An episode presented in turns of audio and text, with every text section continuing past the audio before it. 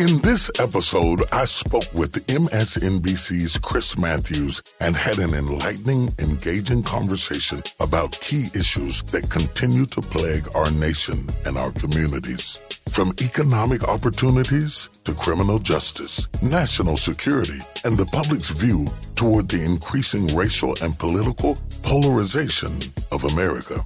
This is the first in an ongoing series of discussions that I will have throughout the year that we are calling Conversations with America. You know, we have a lot of church folks in here. Let us say amen. All right. when I think of the book of Proverbs, it talks about being in the midst of wise counsel. Today, we're going to hear from two wise men with conversations with America. And I want to bring first my friend, Chris Matthews. Let's give him a big round of applause. And you know, I thank Chris because Chris is very, very busy.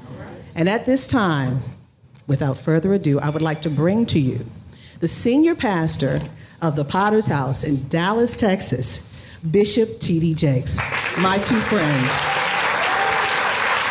Thank you. Thank you. April. Thank you, April. Everybody hear me? Good. Ha! Um, this is an honor, Bishop. Thank you. It's a real pleasure, Thanks. Chris. So you've uh, conducted this national survey now the second year. So you have what we call a time series. You can look and see how things are changing, going up, going down. And I, and I want the audience, I'll, I'll watch your faces, and at some point we're going to bring in questions because I think everybody's going to have a reaction to some of these numbers uh, because we love to poll ourselves in this country. We just love to know what we're all thinking, and especially how people are thinking differently. We like to figure that one out too. So why don't we start? We have an hour to get it all done, and look at this number here: 46% in the United States say we're more racially polarized than in our parents' generation. Now, that's 20 years ago, roughly. So 20 years ago would be the 90s. 11 points higher, the polling is showing, than we thought this a year ago. And a third say it's going to get worse in the next five years. So this is a projection in the future, which doesn't look good. What do you think it's about, Bishop? You know, I think it's about a lot of things. First of all, I think it's about the images that are plastered on the screen in front of people where they have a greater awareness of what's going on in the community. I also think that it's a, a lot of pressure that's uh, really being imposed upon different people groups, and people are telling us how we feel. Yeah. It certainly doesn't help the election and the climate that we're in right Yeah. now. It lends itself to the frustration of blacks and whites and browns looking at the same thing from a different perspective. You know, I look at it, I'll have a, a comment occasionally like this one. I, uh, I, I, I'm white, and I think about how my life is. well, not everybody's watching television. Um, We know, we why noticed that that, Chris. you know, sometimes I feel like the man from Glad. You know, I'm so white. Um, remember that commercial? anyway, uh, here's the way I try to look at it. I, I try to look on the bright side, and I go, look, the first family is African American. An interesting kind of African American because he comes from a mixed background of his father's from Africa, and uh, his mother's white and from Kansas and all. So that's kind of interesting. And, and she's classic African American, the intermigration uh, to Chicago, the whole thing. She sort of fits the mold. And yet we have a first family, first one ever, that's not white. And, and I think 70 to 80% of the country completely, if not celebrates that, totally accepts that. 20% doesn't. So I, I don't think it's. A, what's your reaction if you buy those Well, numbers? Because here it says 46, they're worse than we were. Well, 20 years ago, I don't think Barack Obama would have won the election. Well, I, I don't I think don't I don't think that's just about race. I think it's a misunderstanding because President Obama wouldn't have been President Obama if the preponderance of the American people had not elected him to be so. Yeah. The, the reality, though, is that enthusiasm and uh, positivity that was stimulated eight years ago erodes quickly because people have an overextension of an ideology that here's my hero, he's going to fix everything in a week when in fact the problems were deeply complicated and very complex, and you could have stopped us from falling to the degree that we would have fallen uh, economically and still not get the perks and the props that are due you. Then when you add to that the political intentions of people constantly attacking you all the time, I, I, I think that it really uh, lends itself to being a much more complex problem. He's up now, by the way. Yeah, I see he He's is. in the 50s now, which for anybody today being in the 50s is pretty good. Clinton, of course, that guy could walk on water politically. I mean, uh, he was in the mid 60s after Monica. Mm-hmm. I love the 5%. Back then, that said they like him more now after the, the thing hit the story. And let me ask you about the political thing. This is no surprise. 57% more say the United States is more politically polarized seven points higher than when you surveyed last year, Bishop, and uh, 45% say it's going to get worse. Are we getting to be more left wingers and right wingers and nobody in between? Is that where we're heading? I, when I looked at those numbers, they, they did not surprise me because those numbers are taken, the sample is taken in the middle of a fight, which forces the viewer to have to choose a side. Yeah. And oddly enough, it's not even a fight about things that are important. Many times the issues have been sacrificed over a trivia. And, but yet it divides the nation because the nation has a Bathrooms. tendency. Exactly. Yeah. All sorts of things, uh, rather than really looking at the complex problems that we face in the country. But 79% of the people in America say that it is worsening the division that is already deep down inside it. And, and I would say that based on the numbers that we saw, it is deeper than Democrat to Republican. I think within each party, there are groups, subgroups that are oh, breaking yeah. apart into a nameless quadrum of people where it's not just are you Democrat or Republican, are you conservative or liberal, but they have many factions within that group. So we got fighting coming, not just the two people we expected to get in the ring, but then within those subgroups of, of those divisions, there are many, many subsets of people that, that are fighting as well. You know, to make your point, there's a new group called secular evangelicals. Figure exactly. that one out. Yeah. Anyway, interesting. interesting. I, guess they're parent. I'm told that they're the children of evangelicals. The, the, what what I as we begin to pour through this data, one of the things that became paramount to me is that we are becoming increasingly tribal at a time that we need to be increasingly united. Yeah. And that tribalistic propensity is not just based by race, it's based by age. When you go through the data, and I really hope that you do, it's based by a whole lot of things, ideologies uh, that have divided us into tribes and groups at a time that we have enemies and problems and issues. And I think these numbers will really help us to better understand those subsets of people and how do we deal that and how, how do we bring people back together again. What do you make of the fact that I've got one grand, I've got one uh, daughter-in-law and two sons and a daughter, so four voters, and they're in their 20s or early 30s, and three out of the four are Bernie people. and that fits the sort of the classic today. Bernie Sanders is getting the young people. Our, our, numbers kind of reflected that too, that there was divides within the same family. We talk about uh, divides within the same race, or divides in the same family, because a lot of times the numbers will show that generationally we have different expectations. Uh, this generation is not really embracing institutional ideologies of any kind. Yeah. And that's not unusual for young people, but I also think it speaks to a deeper frustration that institutions have not been at their best in the young people's lifetime. So sometimes it is not about who they are voting for, it is what they are voting against. Well, I would think that's in my family, I've got three people on the left as my kids, mm-hmm. an in law kid, and then I've got three brothers for Trump. right. And one brother who's my bellwether. I always wait because he's always right. he made one mistake in his life. He always voted for the winner, so I always waiting to hear from him at the end. Okay. He didn't like Trump. Oh, really? No, he doesn't like Trump, so I'm waiting to hear from him. Uh, let's talk about the next group. Uh, let's talk about uh, economics. And uh, here we go 58% say, and this is always interesting because the unemployment rate's down to 4.7, mm-hmm. this last number, and yet only 28,000 new jobs instead of the usual 200,000 new jobs. Exactly. And then the weird thing happens on the stock market. The minute the, the minute the people in the stock market notice things, they go, oh, great, unemployment's up. uh, therefore, the Fed will not raise rates, mm-hmm. and therefore my stock will be worth more or something, right? Yeah, that well, weird boom, that's weird, sick thing in our economy where when it looks bad for the economy, the Fed means lower interest rates, which means people with money put it in the stock market and make more money. Right. well, oddly enough, when you look at 58% thinking that the economy is headed in the wrong direction, you can't really use unemployment rate as a barometer because many, many people are underemployed. It is not the fact that they don't have a job, but they don't have a job making the kind of money that they used to make. Yeah. When you look at many women are single parent heads of households, particularly in minority communities, but not exclusively so, you only feel about the economy, whether it is going well or bad, based on how well you are doing.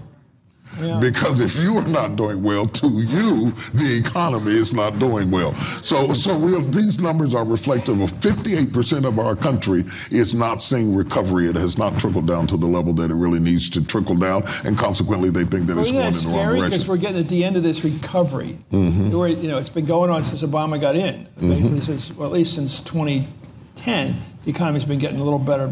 You know, the business cycle, that's the scary part. If you don't catch the train the first time through, you may not catch it at all. right. And I was wondering, remember, by the way, Harry Truman, the president, had this great line. He said, if the guy next door is out of work, it's a recession. If you're out of work, it's a depression.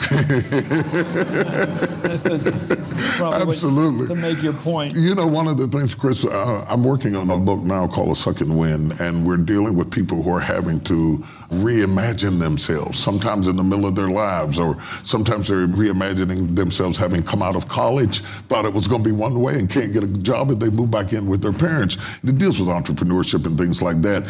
We as a country have to get back to being creative again. We have to start producing again. We have become proficient at consuming we are consuming faster than we are creating. When we were creating things, we had industry, we had jobs, we had opportunities, we had a middle class. But today, if we are only proficient at consuming, yeah. that doesn't create much of a marketplace for jobs. Yeah, what do you what do you make of this? This is a, this is the one you're talking about here. Fifty-one percent say it's worse than their parents' generation. Absolutely. Well, the '90s were a boom time. Yeah in many, many ways. And the other thing you have to realize, I'm from West Virginia. Okay, so we had the coal mines, we had Union Carbide, we had in Pennsylvania, we had Pittsburgh Steel, we had in Detroit, we had the burgeoning, blowing up explosion of uh, Lincoln Mercury and Ford and all of that, which created a middle class. When those jobs went away or got farmed overseas or technology t- took over, if you couldn't go up into technology, you went down into poverty. So some of the discontentment that these numbers reflect, I believe, are a direct result of people who were once doing well falling back into a frustrating place of seeing a digression rather than a progression. Yeah. Let's talk about this other one. About 57% say we do not have the same economic opportunities. You know, when I graduated from college, uh, I went to Holy Cross up in Massachusetts, they would have tables set up, card tables set up outside the campus, on the campus, and they would have recruiters there. They, they still do that. Well, no, there's there are they were still people. For, they were trying to hire people. They would talk you into go work for this bank. It'll give you a, a six month program, and you'll be making fifteen thousand a year, which was a hell of a lot of money then. There are still people waiting on you when you get out of college now, and they are not offering you a job. It is debt.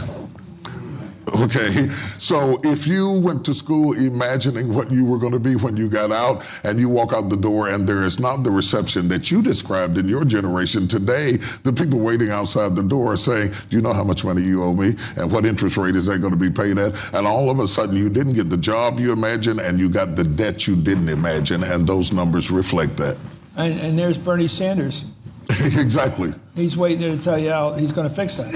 I think that some of the voices in this election are really reverberating from the frustration of the American people whose voices could not be heard. And the reason we did this in the first place was to give a voice to the voiceless. Yeah to create an opportunity to hear from people who cannot be interviewed by Chris Matthews, to create an opportunity for their concerns to be heard.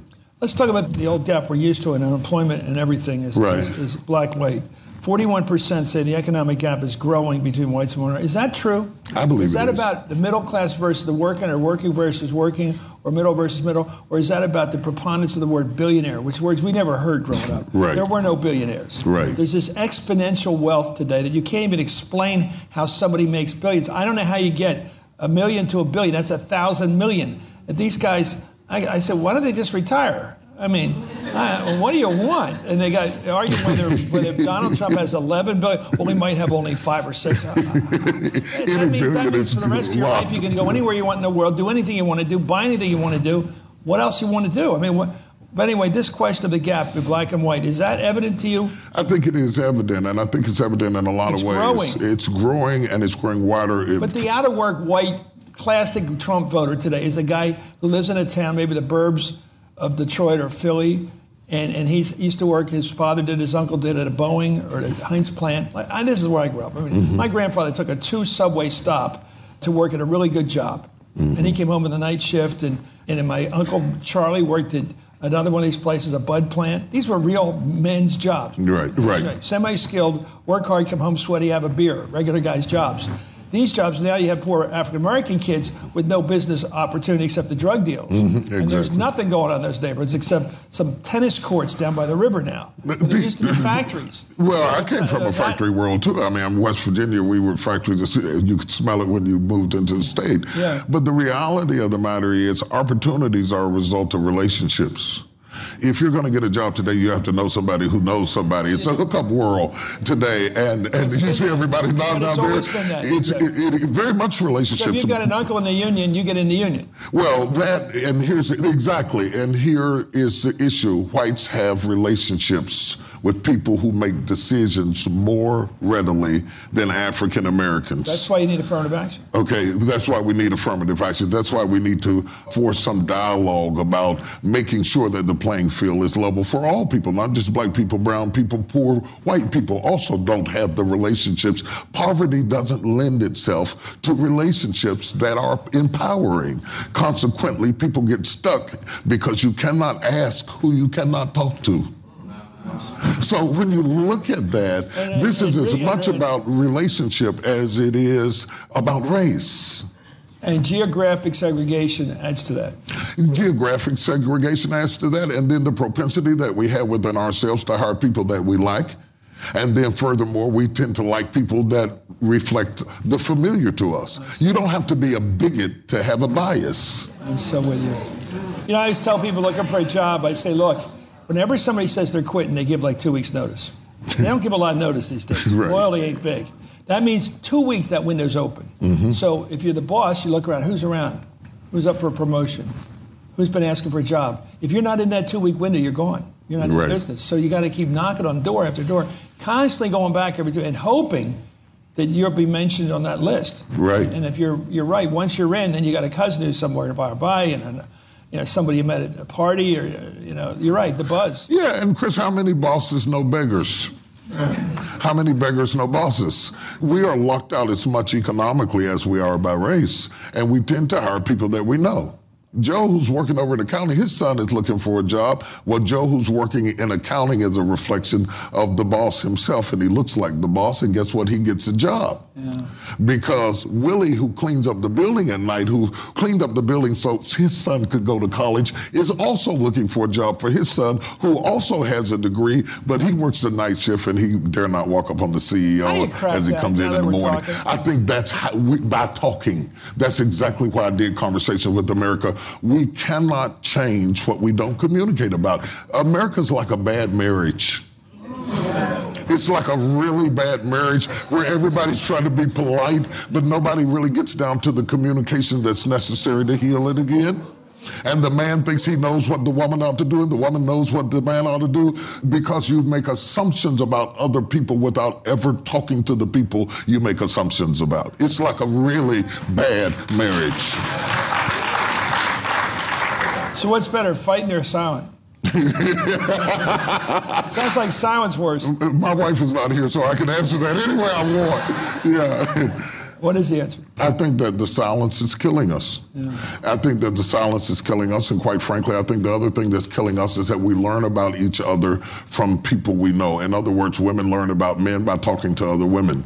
So they get the advice of women how to handle men. Whites get the opinion about what it's like to be black from listening at white commentators tell them about black people. They really don't talk to black people. Black people don't talk to enough Do you ever get people. a sense watching a sitcom that when an African American character is talking, the white guy wrote the lines? yes, I do sometimes. I just wonder, I go, is that really that guy talking from his background or is that somebody else's background talking? You- He's you- got the talent to be the actor, but he didn't think of this line. you don't get to write the lines you, you line. speak. But the other thing, I think, I don't want to start with talking. I had a check in my heart to say this. It isn't just about talking, America. It's also about listening. Because one of the things that are in that is inherent in a marriage is sometimes if you and your wife are going at it, you're not really listening at her. You're waiting on her to breathe so you can get your point in. Okay, that's the kind of conversation America is having. Just breathe so I can tell you how wrong you are. And so, how can we reconcile when we have lost reason? I think some guys in my business do this. Like they go, a person answers question number two by saying, "Yeah, you're right. I just ate an entire pig for breakfast." and they go, uh, "Where do you stand on the weather today?" Exactly. Like, didn't you just hear that answer? right, right. We're not listening. Of all the people that you might not think is a genius of this was Ed McMahon, and he once said the best question comes out of the last answer. I If you're thought listening to the other person, that's where you're going to get your best question. I thought that I could not effectively pastor people that I couldn't hear. I'm getting ready to do a, a, a talk show, the TD Jakes show. I can't talk to people I don't know. I'm writing a book. I can't write to people if I don't understand what they care about. So this was my initiative to listen at the heartbeat of America, not just the people who look like me or vote like me or dress like me. America is an amalgamation of huge diversity, unlike we have ever had before, and we're still having old conversations. We're still talking in terms of black and white. Isn't that amazing? When when we have all this convergence of all types of people groups today, we have not solved our grandfathers' problems. At the speed in which we are really coming together and becoming a melting pot, it will be my great great grandchildren before they really see Dr. King's dream fully realized. That's too slow. With, as we banter about immigration and we deal with terrorism and some of the other things that are in these numbers that are complex and powerful issues of the day, we've got the ghost of our parents' problems coming back to haunt another generation. That's scary. You think so? Yeah, I think it's very scary. Okay. You know, I think Trump listens, and I think his campaign has been brilliant exploitation of the white working class, and he knows their fears and he hears them. He listens with his tongue. He gets out to the audience like a nightclub comic, and he, he "Am I right? Am I right?" He looks at the face. "Am I right?" and he and he, he's just like good not good nightclub comics. They work it out. They work it till they get it till they hear it. And it may not be the whole country. Certainly, he's talking to, but he's got a, a group, a clan of people that listen to him, and he listens to them back and forth. It, this guy's not going away. But you know something? It- not it- I'm not a political guy. I realize I'm in Washington. I'm not a political guy. Well, here's your chance. but, but here's my chance. Yeah, you, you, you know what I wonder? I wonder if our elected officials, if Congress, if all of the people that do business as usual in Washington were listening to the people, would Trump get a chance to listen to them? That's my answer. That's you. Just I agree completely. Ha- have if you we- don't talk to certain people, they're going to notice it. Yeah, and eventually they're going to go with whoever listens. And I think the takeaway from us is not what is Bernie doing wrong or Trump doing wrong or Clinton doing wrong. We have to assume responsibility. Who have we not listened to that in desperation they have cried in the ears of somebody that we think are may be detrimental? That not listening is dangerous for leaders. By the way, is there a three-point play question here or not? That's become the biggest argument list for is, is this good or bad? Yeah. We'll deal with that later. Right. Uh, here's a great number: 64% prefer to start their own business. This blew me away. We talked in the back room about this. I didn't know that many Americans thought of themselves as business creators, business starters. I grew up in a family. We all looked for jobs. I mean, we were all workers. We just looked for jobs. My father worked for the city. I guess one brother started a, a mortgage business, but generally we're not entrepreneurial. Mm-hmm. And I, and I didn't think that that many Americans were that entrepreneurial. Well, you know, the funny thing about that is you, as you said earlier, you're white. Yeah. And you can grow up thinking that you are desirable and that you will be hired. I'm black, and I grew up with a father who was entrepreneurial because he grew up with the assumption that he would not be hired. So African Americans are more likely to go into business more readily than any other people group. The problem is we go out of business more readily than any other people group. Okay? When you look at You're Latinos. talking, you're talking like neighborhood business, like starting a business, starting a bodega, starting a, a dry cleaning system, drawing. Yeah, yeah, a mop and a bucket, a lawnmower, a hairdresser, a beautician. Uh, and I'm getting ahead of myself. When you get to the maladies of the criminal justice system and what it has done to minorities in terms of not being hireable, sometimes you don't get the option You don't get the option to wonder, can I be hired? Because that little line on the application is going to exempt you from being hired. And by the way, you may not be able to rent a place to stay. When you look at all of these numbers. Is this redlining? Or are you talking about redlining? Are you talking about? I'm talking about you cannot find an application that doesn't ask you, have you ever been arrested yes. or have you created a felony? You've not an application for a job or a house. I'm talking about that if you got into trouble, your father knew somebody who he could call to get you out of trouble and I went to jail. Yeah. And so both of us got into the same mischief, but we can't get out. That's what I'm talking about. And the final thing I'm talking about, we are entrepreneurial because we have to be. So a second wind, the book that I'm writing dealing with entrepreneurship and a second chance at reimagining yourself is not just that you have a proclivity to be entrepreneurial. It is that if you are going to survive as a minority in America and you cannot get a job, you have to create a job. Yeah. Let me ask you about that. We're in the criminal justice system, and uh, by the way, wasn't I think it was a great thing that Governor McAuliffe down in Virginia did something that is absolutely didn't hurt anybody, but helped a lot of people by saying it's no longer we're not going to go back to old British common law, whatever it is. You get out of prison, you've served your time, you've dealt with everything you had to deal with, parole and everything, and uh, you can vote.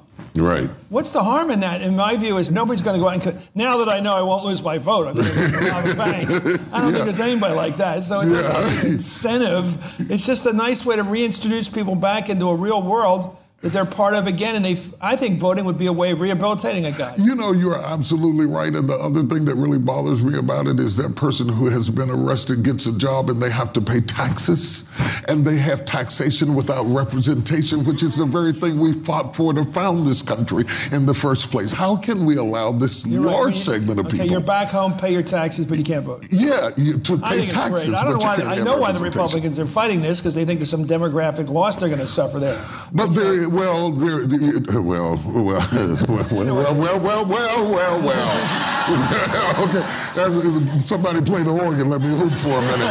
Uh, you, you, you, know, the reality is that demographic may not be uh, leaning toward their numbers in the way that they need to be, but let's give credit where credit is due. There are some Republican voices that are in total agreement with reformation Rand in this Paul. area, Rand Paul and some others, and there is an opportunity for us to get across the board consensus and agreement to move this forward in stages. Again, it might not be as quick as we'd like to see, but the numbers show that it is a huge issue in America that is not being dealt with appropriately. Let's talk about criminal justice. First of all, the war on drugs, a weird kind of metaphor. I'm not sure how it's being fought, but you know, there's so many different points of view on drugs. Uh, mm-hmm. There's the whole decriminalization, the legalization out in Colorado. That's to me, that's a, a laboratory. I want to know the result. I'm not a big, you know, make it all legal stuff, but uh, we have young kids, 18, 19 years old. That's the only. My brother once said to me, he's a politician. He said to a lot of young kids, that's the only business model out there, going out and selling, right, right, going out and selling, right. Unfortunately, your turf. Unfortunately, you get killed because mm-hmm. you're fighting over every block. What do you think of it? Do you think we're 85% we're losing the war on drugs? 85% say that they, we're losing the war on drugs, which is really code language because the war on drugs is only a war when it comes in black and brown. See, drug problems are an illness when it comes in white. Yeah. When it comes powder in, cocaine. Yeah, yeah, yeah, yeah. yeah. You need a treatment center. I need a prison. and that's amazing. So, warm. Why do you think that powder cocaine thing was very hot in like the late 70s, early 70s? I know a lot of guys got involved in this. Well, we went. All, they all learned their lesson. They went into rehab or whatever, and they got in trouble for it, and then it, it just died. They were talking about middle class. Mm-hmm. And middle class whites, it just sort of went away. I'm always curious why everybody, oh, this stuff was so great. This is the greatest thing I ever discovered in my life you know, Booster, the guy's doing in sales, right. for sales, you know, right. uh, and, and all right in politics here in this city, by the way, got politicians got involved with it, and then all of a sudden they got the word, you know, a lot faster than they got it with cigarettes. This isn't good for you, right? And I just want to. I guess when you're desperate, you don't get that word because you got other things in your life just driving you down. Well, yeah, I don't really know, but I do know this. I do know that the language that we use, like war on drugs and things like that, also has code language with ramifications. I do know that we have a drug problem on uh, prescription drugs in this country that's completely out Yeah, of control, yeah. both being sold on the street and going in the suburbs. Blacks, whites, and browns are all dealing And heroin's with cheap. But the war on drugs always comes, that terminology is never in the suburbs. Well, it's gotten out there. I, I tell you, I think. So we're having a war on the inner city. I, I think the drug problem in the white parts of Philadelphia, uh, northeast Philly, that's penetrated pretty much. Mm-hmm. I, I don't think that's. There's no color line there anymore about drugs. Anyway, what about this? But but but but but but but let's hold up there a minute. We can't go further with that because the reality of the matter is drugs are not just in poor neighborhoods and identifiable neighborhoods. Drugs are in CEOs' offices. They're everywhere. They're all over America. If you have enough money, you can dress your addiction up. And as long as you dress your addiction up, we're not at war with you. It's just when you have the naked problem that we attack you. also, I think it's a lot. I bet, I bet it has to do with being able to use the drugs at home. Absolutely. If you're out in the street and you get picked up, the cop finds it on you. He's got you for possession. Well, it's You're like back the burbs. it's like being an Somehow nobody's alcoholic. There's a difference between having a chilled glass of a problem and drinking it from a brown bag, but it's the same problem. It's how you finesse it, how America sees it, and, and that's what these numbers are showing us. I discovered that 22 years ago when I stopped drinking. See what I mean? I, I realized there's no difference between me and the guy buying the uh, the night train at the gas station. When I bought my first bottle of night train, I said, "Am I wanting a bottle of wine that bad? I'm buying that stuff, Right. syrupy stuff." Right. Oh God! Don't buy your wine at the gas station. Anyway, Congratulations on your then you recovery. discover,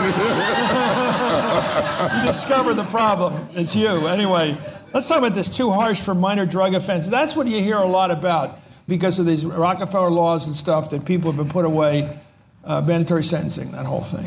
Well, I mean, I think that it is a problem. It's really, really sad today that prisons have become big business in America. You mean Get- judges are their verdicts and their sentencing are favoring their buddies who run prisons? That's, a only- rare that- case. That's only part of it. That's only part of it. I mean, the prison industry, the building, the bedding, the, The covering, unions, the wardrobes. correctional are- officers. Or, you can get it. They're on the stock exchange. Yeah, okay. It is big business. It is big business to incarcerate minor offenses amongst people who are being represented by court-appointed attorneys. And it has become big business. And you cannot have true justice where money is at the bench. Yeah. So, so today, I think we really need to take a real harsh look. We certainly have people in America that need to be locked up in jail for the crimes that they have committed. But some of the people that we have in jail made mistakes, and the people who sent them to jail made also. but they had So the money the, to get here's out. the one that goes on every day, and I don't know if this concerns policing. It probably does. It probably involves the, everything we talk about. And that's that 66%, that's two thirds, believe the justice system is headed in the wrong direction. 47% say the system is worse than in their parents' generation. Now, I used to hear stories about the police officer would beat up the black uh, suspects in the car. First punishment was in the car, in the squad car. I grew up hearing about that. And uh, so I don't know how it's getting worse than that, although we see the case in Baltimore, which is something like that, you know, on his face. Do you think the cops are tougher on people they pick up now than they were 40, 50 years ago? Tougher than that? No, I think that we have uh, little phones that report what's been going on for years. Yeah. Uh, so I don't know whether it's any worse. I just think that the voice in the crowd, of the people, has reached a point. What I laughed at is that you grew up hearing about it. I grew up. My running. father worked in the court system. Yeah, but I grew up running from it. Uh, there's a difference between hearing about it and running from it. There, there's a vast difference, and I think your statement really identifies these numbers. And yes, there is a problem, but let's not minimize this to what we see happening on the sidewalk. Because whether it be your son or mine, if they do something inappropriate on the sidewalk, I don't mind them being arrested if they did something wrong. I just don't want them to be tried on the sidewalk.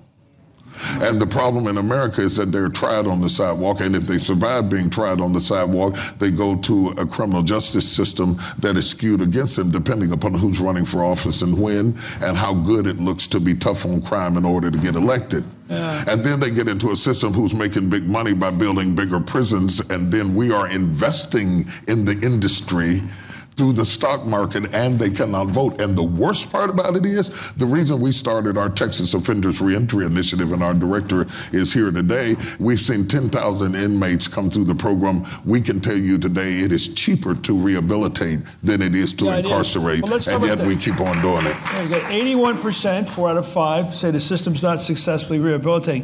You know, I got involved briefly in a program called the Dismas. It's Catholic, you know, the, the good thief from the cross. And you bring these guys in who've spent like, the, they're like the Morgan Freeman character, Mm-hmm. James Whitmore character in Shawshank. They've been in forever. They came, their crime was so many years ago, and it was usually one crime, Mm-hmm. horrendous crime, murder, but it was one time. I meet this guy. Uh, he's making breakfast for us because it's a halfway house.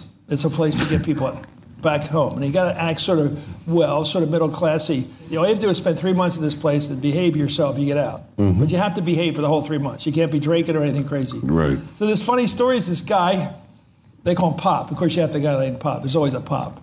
And Pop's making breakfast. And he says, What do you want? And I said, I'll just have cereal afterwards. Because he said, So what's Pop in for? And this guy running, Terry Horgan said to me, He murdered his wife. He poisoned her. and I'm going, He's making breakfast, huh? And, uh, it turned out, though, it was one of those crimes of the century where the guy would have never done it. His, he was over fighting in World War II. Right. And he was in that Anzio, you know, that horrible bad thing they did in Italy. We didn't write. It wasn't a smart campaign, and all the guys got killed and beat up. And he survived. Then he comes back and realized his wife's been messing around. So he he killed her. All right. So he would. This is a weird situation, a particular traumatic situation for him, uh, especially for her. But, yeah, especially for her. but so he's in like 40, 50 years later, he's still in prison, right? This is World War II. So that's the kind of rehabilitation. I think, you know, the classic was, of course, Morgan Freeman and James Whitmore in that movie, where these guys are not going to kill anybody again. But so I think we got to be looking. You're the expert on this. Well, I mean, well, rehabilitation. to we- me is we something have to look for a ways safe to- thing to be doing in a lot of cases. We have to look for ways to rehabilitate people. We have to find ways to do it. And when the truth of the matter is, it is more cost effective to do it than to not do it. When the truth of the matter is, we're losing a brain trust of intellectual power and opportunities to rehabilitate people and create a workforce that moves our country forward, that builds walls and builds, ooh, walls is a bad term to use in Washington, that builds bridges, that builds bridges and repairs damages. We, we need a lot of the people that we have incarcerated. We need them out. We need them in school. We need them building businesses. We need America thriving again as a country, and we cannot do that if we're going to penalize people for being broke at the time we arrested them.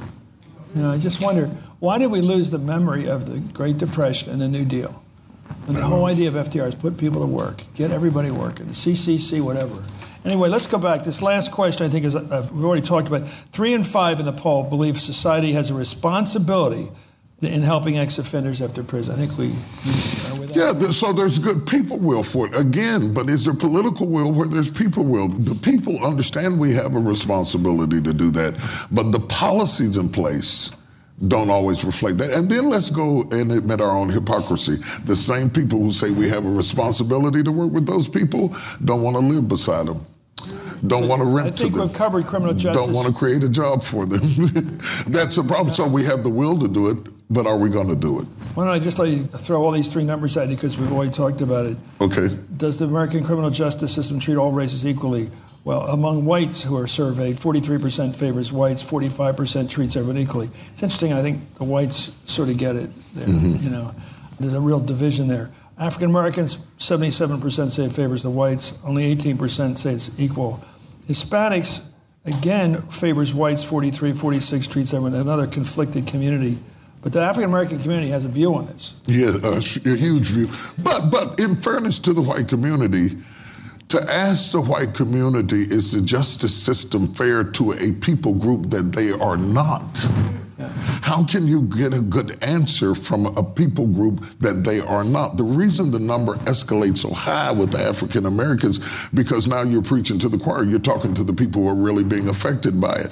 You know what this shows me more than racial division? It shows me that we don't talk to each other that we don't know each other, that we write the books we read. And as long as you write the books you read, your truth will always be Yeah. skewed. But it's also back to your thing about tribal thinking, and uh, Absolutely. I mean, the OJ case, everybody put the hand up back and forth. I mean, it, I, don't think it's as divided as it seemed at the time. No, no. But at I, the time, everybody went to general quarters. They went to their battle stations, and I think uh, today people look at it. divided doesn't always mean hated. Yeah. I think that sometimes we hear the word divided and we think that if somebody doesn't understand us, they hate us. When in reality, that you can misunderstand me. It doesn't mean that you hate me. You can have an ideology about me, and some of these numbers just says that the white community doesn't know what it's like to be black, or the black community can't imagine what it's like to be white, or the brown community. But while we don't know these things about each other, the ones who are on the bottom bleed for the lack of that knowledge. And I think we have to do what we're doing here today is having conversations. We launched uh, intentionally a conversation with America. And I think that you have to intentionally go outside of your people group and not just the color, your profession. Journalists know Right. journalists, doctors no doctors, journalists lawyers talk- know we lawyers. talk to each other. You're right. And by the way, I've never, you talk about revelation, a number of uh, guys who I work with, men, trying to get a cab. Mm-hmm. And that's not just white cab drivers or third world cab drivers working here or moving here. It's just they don't want to take it to certain neighborhoods. Mm-hmm. You know, and I had to stand for a guy down at LaGuardia. He says, Can you stand in front of me? This guy's well dressed. It's embarrassing. Mm-hmm. And he's standing there while these cabs are buzzing by us. he said, Would you please stand first in line so I get this? Of course, we did a bait and switch. That's the, way, the only way to do it. And all these guys in a much more horrific situation I work with, not a whole lot of guys, but enough for me to learn the lesson. This driving while black thing, it's real. Hello. Uh, thank you. No, it's like you know you're driving. You're not. You're not driving fast. You don't have a sports car. You're not doing anything. You don't have you know racing stripes on. You're just driving while black. And it's- Right. it's- well, we didn't know that. Well, you know, I'll, I'll tell How you. How would we know it unless somebody we knew told us? I mean, it's because you hear somebody saying it, you don't even know. How do you know that guy didn't, wasn't speeding or? My son, my son got pulled over by a police officer, called the house late at night, and you always have kids that are more dramatic than others. This is the dramatic one, and he's he's flipping out on the phone. You know, they pulled me over, daddy, and they pulled me over. I can hear the police officer saying, "Hang up the phone," and I'm saying to him, "Be quiet." calm yourself down, hang up the phone, do exactly what he says. As I gave out these instructions, you must understand why I gave them out. Because I'm afraid that the police officer is going to kill my son. That's a fear that is a normative in our community that you don't have to deal with. I am afraid. When did that start? no, the fear of being no, the fear. Of, Yes, and the reason the reason the black people in the room are laughing at you is because it has always been. It was from it has always been. The fear of being shot. Okay, let, let me show, let me show you how ridiculous. Shot. No, no, no, no, no, no. You, let me t- let, let me show you how ridiculous your question is. not ridiculous. Do you, You yes, it is. shot. I'm going to show you why. Give me a minute, and I'll show you why. You have to listen to this. Imagine the KKK is coming to your house. Can you call the police? Imagine that they're getting ready to hang you. Let's go back in history. Could we call the police? Have we ever been able to call 911 and sit out there like y'all do, fixing cookies for them to come? No, because depending on what the issue was, we have never felt safe with police. So you say, when did it start? The reason we laugh Okay. is that we don't have a clue what it's like So the to feel the way you police do. officer, a state trooper on the New Jersey Turnpike shooting somebody right out there on the street is has always been present. It has always been a reality. We have always been scared of the police. And, and yet, yet we recognize in a contemporary society that the preponderance, the majority of police officers are great people doing their job. But it is an issue in the back of our mind, predisposed from our history and contemporary life, that it is possible that my son could have gotten shot by the police officer. And I was relieved that he was alive when the night was over in a way that you would not have to think about with your son as readily. Now, that is a problem, but that is not the problem that I'm talking about with criminal justice. I'm talking about not only can you not find justice on the sidewalk, we're not finding justice in the courtroom, and the independent numbers, independent of black people and brown people, reflect this, and yet we ignore the data and allow the system to exist because people are profiting by the problem. Okay. Let the church say amen. Is he right, everybody? Anybody disagree? Let's go to national security, and uh, this is a, an area I think we didn't all worry about our growing up. Yeah. That we were going to be attacked by terrorists, and I love these fascinating results here. Let me just run through all the numbers because we're running out of time. I want somebody to do some Q and A in here. 73%, three quarters, say the United States is not safe from terrorists. Well, that's just technical. Of course, we're 52% security is on the wrong track. 53% believe we're safer than we were on 9 11. 45% say attacks made them more suspicious toward other people. 58% say government should take stronger steps, but not if it would violate civil liberties. That's interesting conflict we all have. Of those who think America is safe from terrorists, most are younger. 41% of 18 to 24 year olds feel safer. People over 65, only 9 out of 100 feel safe. That may be, well, we'll get that subjectivity there because they're no more dangerous than the other people are. So it's a different mindset. Mm-hmm. Most of the communities of color, this is interesting, 23% of whites say, this is why I worry about polls of any kind, say that they feel safe. Now, they say it. 39% or two out of five of African Americans say they're safe, they feel safe. And 41%, same roughly percentage of Hispanics. So here's the interesting subjectivity here. Whites and blacks are probably equally vulnerable to terrorism just because these are big rooms you're blown up in or buildings you're blown up in or whatever. Why would whites say they're more vulnerable to attack than people of color? You know, uh, is it just politics? They want us to talk terrorism. They love terrorism as a political topic. So more people of color feel safer. That's that's what I what, what What's I'm trying that to about? say. I think because we we feel safer from terrorism, but we feel less safe with other things. You know, there's black on black crime. It's not the immediate danger. We don't have that so much in our community, though. It is certainly in South Carolina. It was a wake up call. And in reality, there are other dangers that we have to worry about that are more apt to happen to us than Yeah. terrorist attack. And we if- live a constant state of terror over is my son going to get killed? Is, is there going to be black on black crime? You know, is somebody going to die of AIDS? We have a lot of other terroristic issues to confront being black in America. I also- I bet that's geographical too, because if you live in the deep south, pretty- Absolutely. pretty far from a big city, you don't think you're going to get hit. You wouldn't naturally expect that. Until you do, you know, until you do. it. The thing that I think is most disturbing that the numbers show is that there is a general uh, dis-ease in the country, and and what the terrorists are teaching us is that they're breaking all the rules. From California to Florida, from Florida to South Carolina, from a church to a gay bar. And while people make crazy statements, the reality is there's no predictability about what a terrorist looks like or where they're going to strike or what they're going to do next. And the 45% of people who are saying it's made me more suspicious of other people, I thought, good. We need to be suspicious. We need to look. We need to have our eyes wide open. What is happening in this country is really scary. And for us to divide at a time that we need to unite is even more frightening. Because now more than ever, we need to look at everybody. Yeah. And I think it's dangerous when we describe a terrorist and say a terrorist looks like this or they only come to this neighborhood. Security at a time of vulnerability is as dangerous as terrorism. Let's take some questions. By the way, Congressman Steve Cohen's here from the state of Memphis, Tennessee. Thank you. Um, April's going to take over. Are you going to do this, or how are you going to do it? I'm going to Take over. raise your hands if you have questions. Take over. Okay, the, the Congressman, would you like to say something first? We have Congressman Steve Cohen. Thank you. Thank you. I thoroughly enjoyed the conversation, and I relate to a lot of these issues because I deal with them.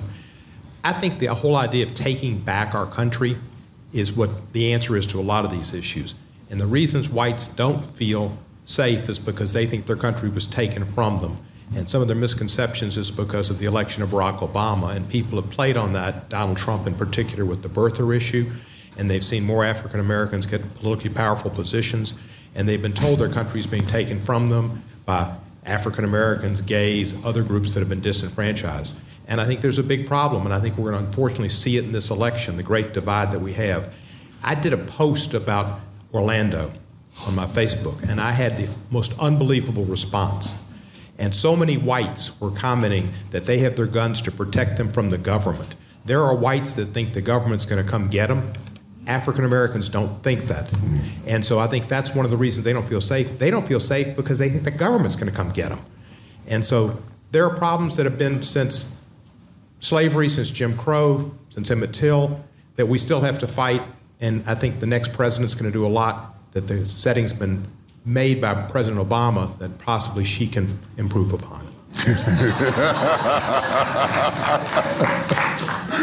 And for everyone who's going to ask a question, to make them succinct and fast. Great. Thank you. Good morning. Gentlemen, great hearing you. I wanted to comment on the criminal justice and the substance abuse portion of it. I have a substance abuse program in Baltimore City that I own, state certified facility, and I deal with the reentering citizen that did 30 to 51 years. The criminal justice system fails these gentlemen because they don't prepare them for reentry. So when we do release them out into society, they come out, it's like a dog let out of a cage, or you have a Rip Van Winkle that came out of prison after 30 to 50 years. Everything's changed. So even when it comes to substance abuse, what America really doesn't know is that there's more mental health concerns there prior to housing concerns. So until those things are addressed, the substance abuse treatment would never work. Thank you. Okay, thoughts? gentlemen, right here. Can you just touch on the um, cost of incarceration versus rehabilitation? Because studies are showing that it's like $52 a day in Texas to incarcerate versus $4 a day to rehabilitate. Well, you know, unfortunately, everything always comes back to money. I live in a world where it ought to come back to right. But in reality, people don't do things because they're right. They do things because they're profitable, which makes this problem all the more confusing because it would be more profitable to get into the business of rehabilitation. Almost five times what 500% difference to rehabilitate than it would be to incarcerate. And by the way, in the process of rehabilitating, we could create jobs for both the person who is training them and create jobs for the person who now has a skill to offer when they get out. I don't know why we're not doing it. Uh, we're wasting money that we need to put in other places, maybe in putting infrastructure in Flint, maybe in putting infrastructure in the erosion of our cities everywhere could be subsidized by the money that we're losing in a criminal justice system that is failing not just people of color, it's failing all of America because all of America is investing in this defund system. You know, everyone, we want you to keep following this because I know this was a success and it's going to happen again. Give yourselves a big round of applause. April, can, can I say just one thing Sure, sir. before you Yes. close? I know you're going to close out. We didn't have to do conversations with America. This is the second installment that we have made in an ongoing attempt to get out of our bubble and talk to people who may not come to us, who may not eat with us, who may not dress like us. We didn't do it because of it being profitable or marketable or anything like that. We did it because we wanted to hear the heartbeat of America. And I want to challenge you when you leave this place to force a conversation with somebody you normally would not talk to. Not just a quick hi or how you doing, to purposely go out of your way to get to know somebody who might make you a little bit uncomfortable, who wouldn't normally be in your circle. Because that's somebody's child, that's somebody's daughter. As we begin to elicit these conversations with America, rather than allowing respectfully newscasters to tell us about people that we walk past every day, why would you wait till the six o'clock news to hear about somebody you rode the subway with? Just talk to me. Talk to me. I want to challenge you to have a conversation with America because America is crying because it cannot be heard, and it cannot be heard often by the very people they are paying to listen. So take up the conversations with America and have your own. Everyone, thank you. I thank you for, for the knowledge. I thank you for the poll. I thank all of you for coming and conversations with America. And please, tonight, tomorrow, every night, hardball. God bless you. Thank you. Hope you enjoyed the conversation. If you like what you're hearing, subscribe to The Weekly Show and rate us on iTunes, Stitcher, or the Google Play Music app.